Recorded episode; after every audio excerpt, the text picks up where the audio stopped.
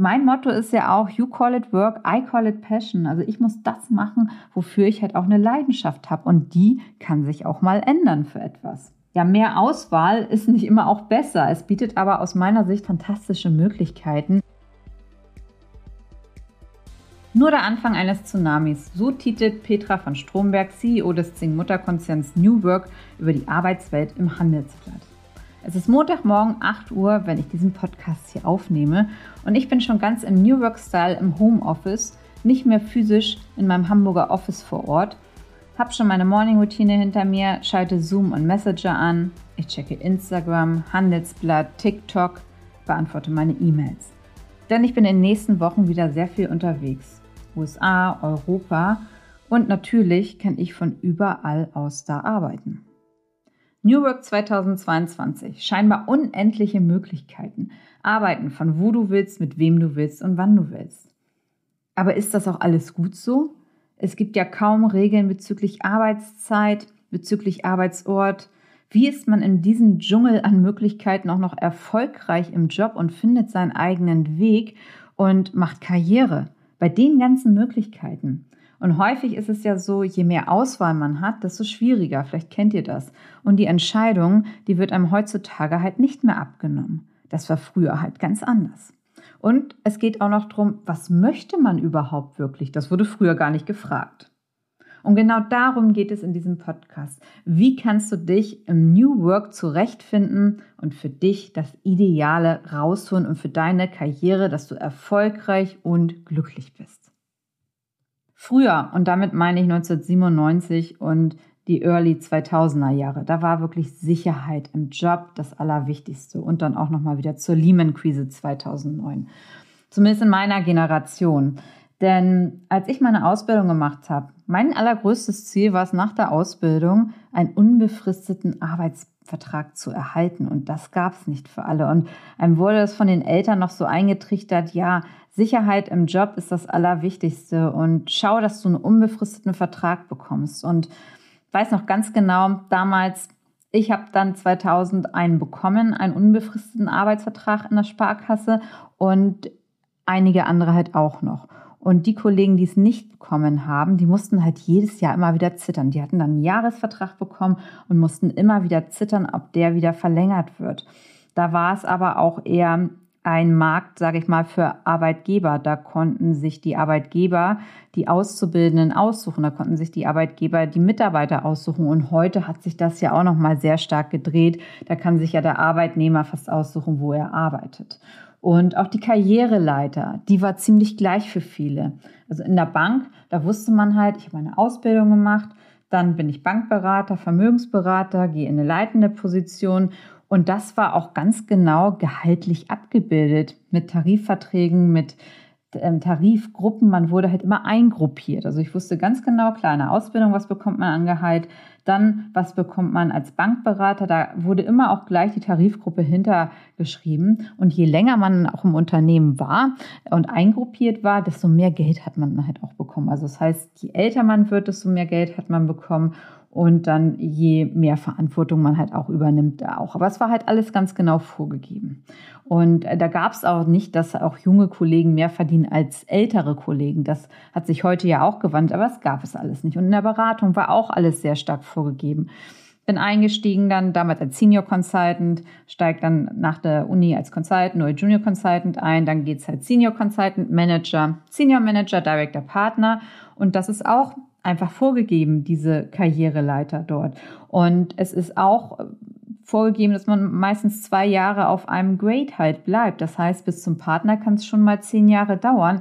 Nur für so lange will sich heute kaum noch jemand verpflichten. Genau das gleiche in der Sparkasse. Man bekommt halt mehr Geld, je länger man da ist. Aber das möchte man ja teilweise auch gar nicht mehr. Und einige Kollegen mit denen ich damals die Ausbildung gemacht habe, die arbeiten heute noch da. Die haben jetzt 25-jähriges Dienstjubiläum und das wird es aber in Zukunft wohl nicht mehr wirklich so häufig geben, da einfach andere Faktoren mit eine Rolle spielen. Denn viele, die nölen trotzdem im Job, dass er nicht mehr gefällt und eher die jüngere Generation, die wechselt dann halt eher, wenn der Job keinen Spaß mehr macht, dann ist er halt eher flexibler und das macht halt auch einen Teil von New Work halt mit aus. Es gibt ja wirklich ganz, ganz viele Möglichkeiten und ja, aber früher war es halt einfach anders. Auf der einen Seite war halt einfach der Karriereweg sehr strikt vorgegeben schon. Und man hat sich aber auch gar nicht mehr so viel Gedanken gemacht, was der nächste Schritt sein soll, denn dieser war ja vorgegeben.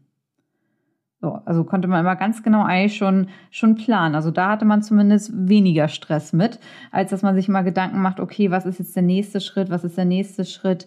Ist auf der einen Seite ja super, dass man, dass man sich so schnell entwickeln möchte. Auf der anderen Seite setzt einem das natürlich extrem unter Stress. Gehen wir aber noch mal einen Schritt zurück. Was bedeutet jetzt aber New Work? Also heute stehen laut aktuellen Studien andere Themen im Vordergrund, nämlich auch der Sinn der Tätigkeit, Homeoffice, globales Arbeiten.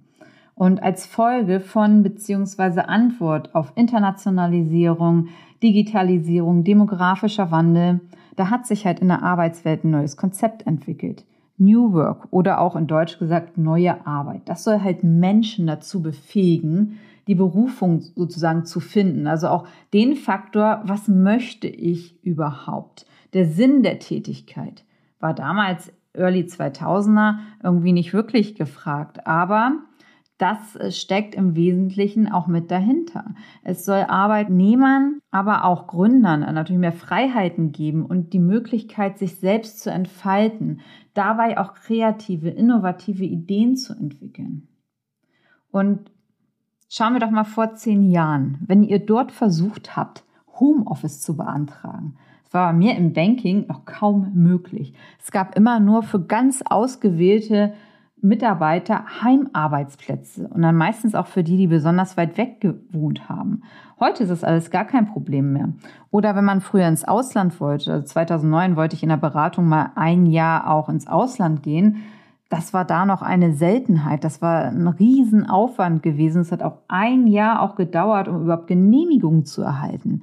Jetzt ist es alles gar kein Problem mehr, spätestens auch nach Corona. Und das ganze New Work-Konzept, das geht halt auf den amerikanischen Sozialphilosophen Friedhof Bergmann zurück und bezeichnet halt einen Wandel halt der ganzen Arbeitswelt, also New Work. Ne? Der die kapitalistischen Arbeitsmodelle gewissermaßen ins Gegenteil umkehrt. So stattdessen die Arbeit als Mittel zum Zweck zu sehen, rücken halt wieder Menschen und deren Bedürfnisse in Vordergrund, was ich auch vorhin gesagt habe, den Sinn der Arbeit oder glücklich sein mit dem, was man macht. Ich weiß noch damals auch äh, in der Generation von meinen Eltern, man musste einfach arbeiten. Es war immer nur, du musst, du musst, du musst. Und es würde nicht gefragt, ähm, ja, bist du damit überhaupt happy mit deinem Beruf? Das, das gab es damals gar nicht. Und das hat sich ja sehr stark halt gewandelt. Und da ist es halt auch Ziel, halt die Arbeit und die Menschheit einfach mehr in Einklang zu bringen. Das bedeutet auch, dass nicht nur das Gehalt in erster Linie äh, wichtig ist und auch nicht mehr nur zur sicheren Existenz dienen darf, sondern die Tätigkeit, die du machst, die muss auch sinnerfüllend sein. Und ja, es ist auch kein konkretes Arbeitsmodell.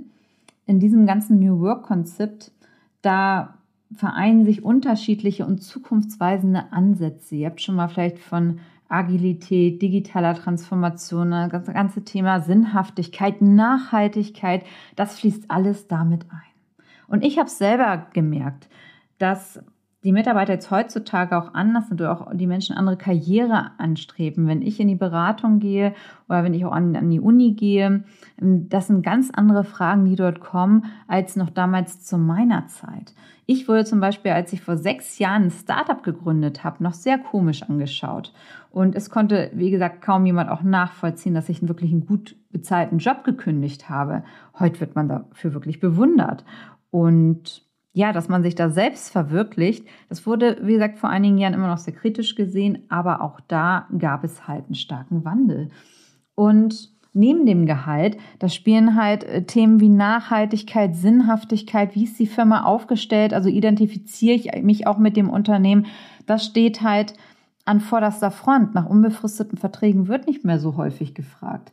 Oder auch nach Firmenwagen. Firmenwagen, das war, das war damals, 2000er Jahre, das war das Statussymbol. Man war immer toll, wenn man einen Firmenwagen hat und wenn man ein, wenn man ein Handy gehabt hat, damals noch ein Blackberry. Das war das Statussymbol. Heute ist da was ganz anderes wichtig für die Mitarbeiter. Eher weiche Faktoren mit und ob man sich da halt wohlfühlt, ob man sich entfalten kann. Und äh, ja, das hat natürlich alles seine Zeit gebraucht. Und früher haben auch Veränderungen Angst gemacht. Heute ist es halt eher so, dass man auch den Job halt häufiger wechselt. Und ich muss auch sagen, ich habe ja auch häufiger den Job gewechselt. So alle drei bis fünf Jahre habe ich den Job gewechselt und habe vieles ausprobiert und brauchte das aber auch, um wirklich meinen Traumjob und meine Berufung zu finden. Denn mein Motto ist ja auch, you call it work, I call it passion. Also ich muss das machen, wofür ich halt auch eine Leidenschaft habe. Und die kann sich auch mal ändern für etwas. Und ja, wie kannst du dich jetzt auch nähern an das ganze Thema, wie du auch rausfindest, was möchtest du im ganzen New Work? Weil, wie gesagt, du wirst wahrscheinlich, wenn du die Stellenanzeigen aufklappst auf Stepstone oder wirst wahrscheinlich eh schon von zig Headhuntern angeschrieben da weißt du schon gar nicht mehr, auf was du antworten sollst. Man kann sich zwar mal die Unternehmen angucken, aber es gibt dann ja auch so viele neue Stellenbeschreibungen. Und hier kommen jetzt meine Tipps, wie du dich dem nähern kannst, auch schauen kannst, was du vielleicht machen möchtest. Oder auch wenn du schon länger im Beruf bist. Ich war ja auch 20 Jahre lang im Beruf, war Bankerin, dann Beraterin und habe dann den Cut gemacht und nochmal was anderes. Und heute mache ich ständig irgendwie andere Themen noch. Deswegen, das kann auch sehr beflügelnd sein und man kann auch dann äh, später einfach noch Leidenschaften für ein Thema entdecken, was man früher gar nicht gedacht hätte. Deswegen ähm, gebe ich dir hier jetzt mal meine Tipps mit, wie ich es auch gemacht habe. Und ja, vielleicht ist ja für dich was dabei. Zum einen, du brauchst natürlich Zeit und ich würde mir halt immer so eine Mindmap machen. Eine Mindmap machen und mir dann wirklich erstmal anschauen, zum einen, was kannst du denn? Worin bist du wirklich gut? Kannst du zum Beispiel gut verkaufen? Arbeitest du gern analytisch? Arbeitest du im Team lieber oder alleine? Arbeitest du lieber international oder deutsch?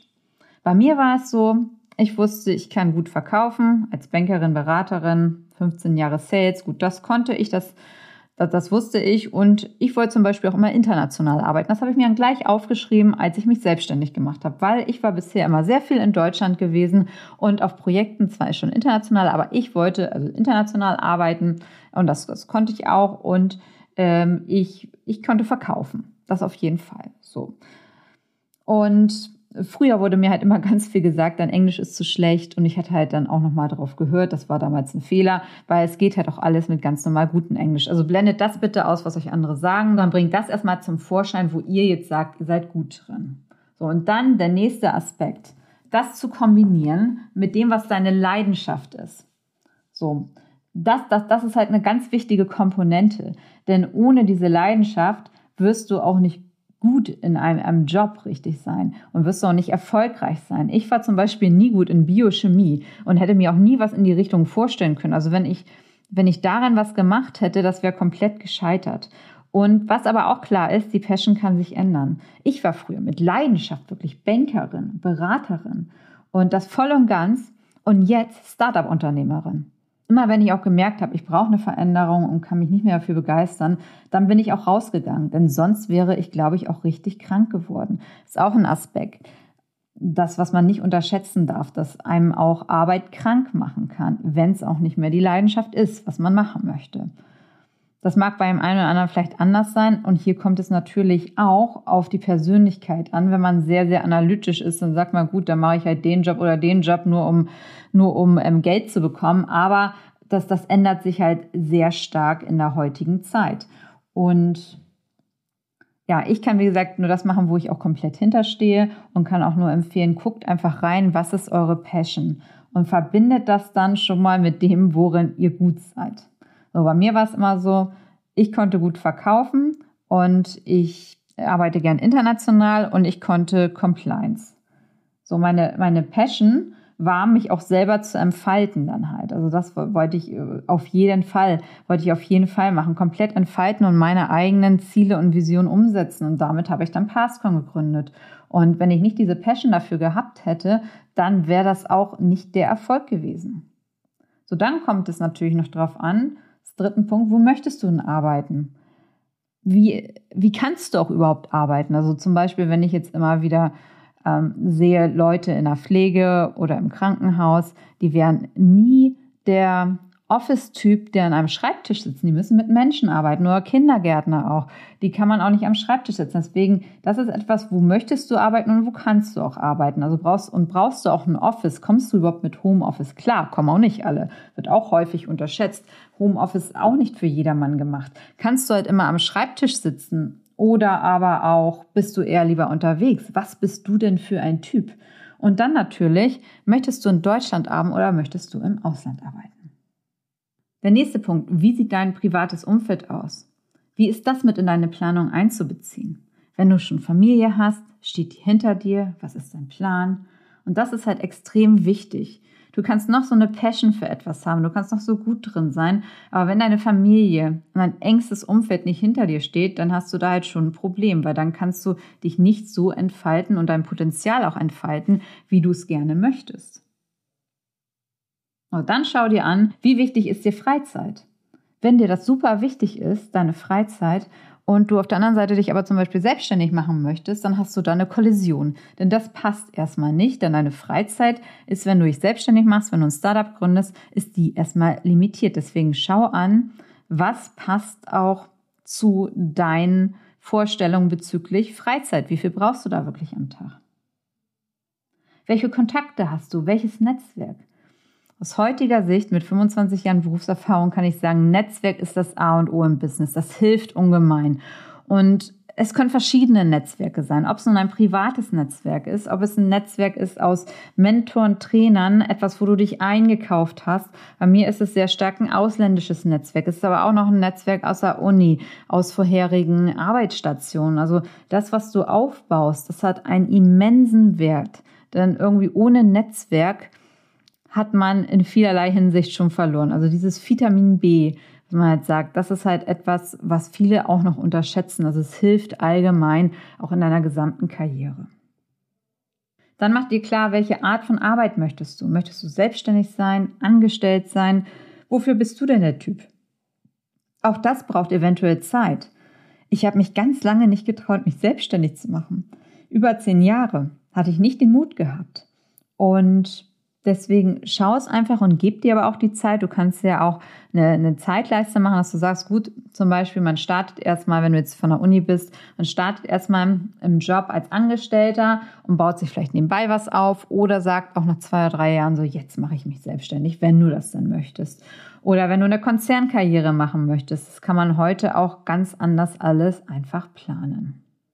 Dann kann ich sagen, ja, probiere auch mal Verschiedenes aus. Insbesondere zum Beispiel, wenn du in ein Startup gehst oder ein innovatives junges Unternehmen. Du kannst viele Positionen ausprobieren. Oder du versuchst dich in der Konzernkarriere, vielleicht auch im, im Trainee-Programm oder so, wo du einfach auch verschiedenste Positionen einfach mal ausprobierst. Ich war auch, ich war damals mal im Rechnungswesen, Controlling noch in der Sparkasse, bei mir war das viel zu langweilig. Ich habe mal Sachbearbeitung gemacht, ich habe Kreditentscheidungen gemacht, ich habe ganz viel gemacht und auch ganz viel für mich entschieden, dass es nicht das ist, was ich mag. Und so konnte ich es auch dann gleich wieder rausstreichen, habe es mit als Erfahrung genommen und bin dann halt äh, weitergegangen mit den Themen, die mir liegen und die mir auch wirklich Spaß machen. So, und ihr seht schon, das ist jetzt halt eine ganze, ganze Menge einfach, was ihr euch mal Gedanken machen könntet und äh, die euch vielleicht bei der Entscheidungsfindung auch helfen. So, wie kommt ihr da halt überhaupt zurecht? Aber das ist für mich immer das Grundgerüst. Und ja, mehr Auswahl ist nicht immer auch besser. Es bietet aber aus meiner Sicht auch einfach fantastische Möglichkeiten, sich da halt selbst zu verwirklichen und viel mehr auf die Fähigkeiten einzelner Menschen auch einzugehen als früher. Wie viele Menschen habe ich schon in falschen Positionen gesehen, nur weil sie hochbefördert wurden? Früher waren Führungspositionen jahrelang besetzt. Heute gibt es viele Wege dran vorbei, natürlich außer wenn du in festen Behördenstrukturen zum Beispiel bist. Und für viele ist auch die Führungskarriere nicht mehr das einzige Thema. Viele wollen auf andere Art und Weise einfach Karriere machen. So, und deswegen hier nochmal einmal die Tipps zusammengefasst, wo ich sage, gut, schau dir mal an, mach dir eine Mindmap zum Thema, worin bist du gut, was ist meine Passion, wo möchtest du arbeiten, wie sieht dein privates Umfeld aus, wie wichtig ist dir Freizeit, welche Kontakte und Netzwerk hast du und welche Arbeit möchtest du haben. Und schau dir dann nochmal an die Punkte, was du wirklich möchtest und was du auch kannst. Und nicht, du musst, du musst, du musst. Das macht nicht glücklich, das macht eigentlich nur krank. Ich selbst durfte es erleben, wie es einen beflügelt, wenn man wirklich das macht, was man liebt. You call it work, I call it passion. Ich hoffe, dir hat der Podcast gefallen und freue mich, wenn du eine Bewertung da lässt. Deine Corinna.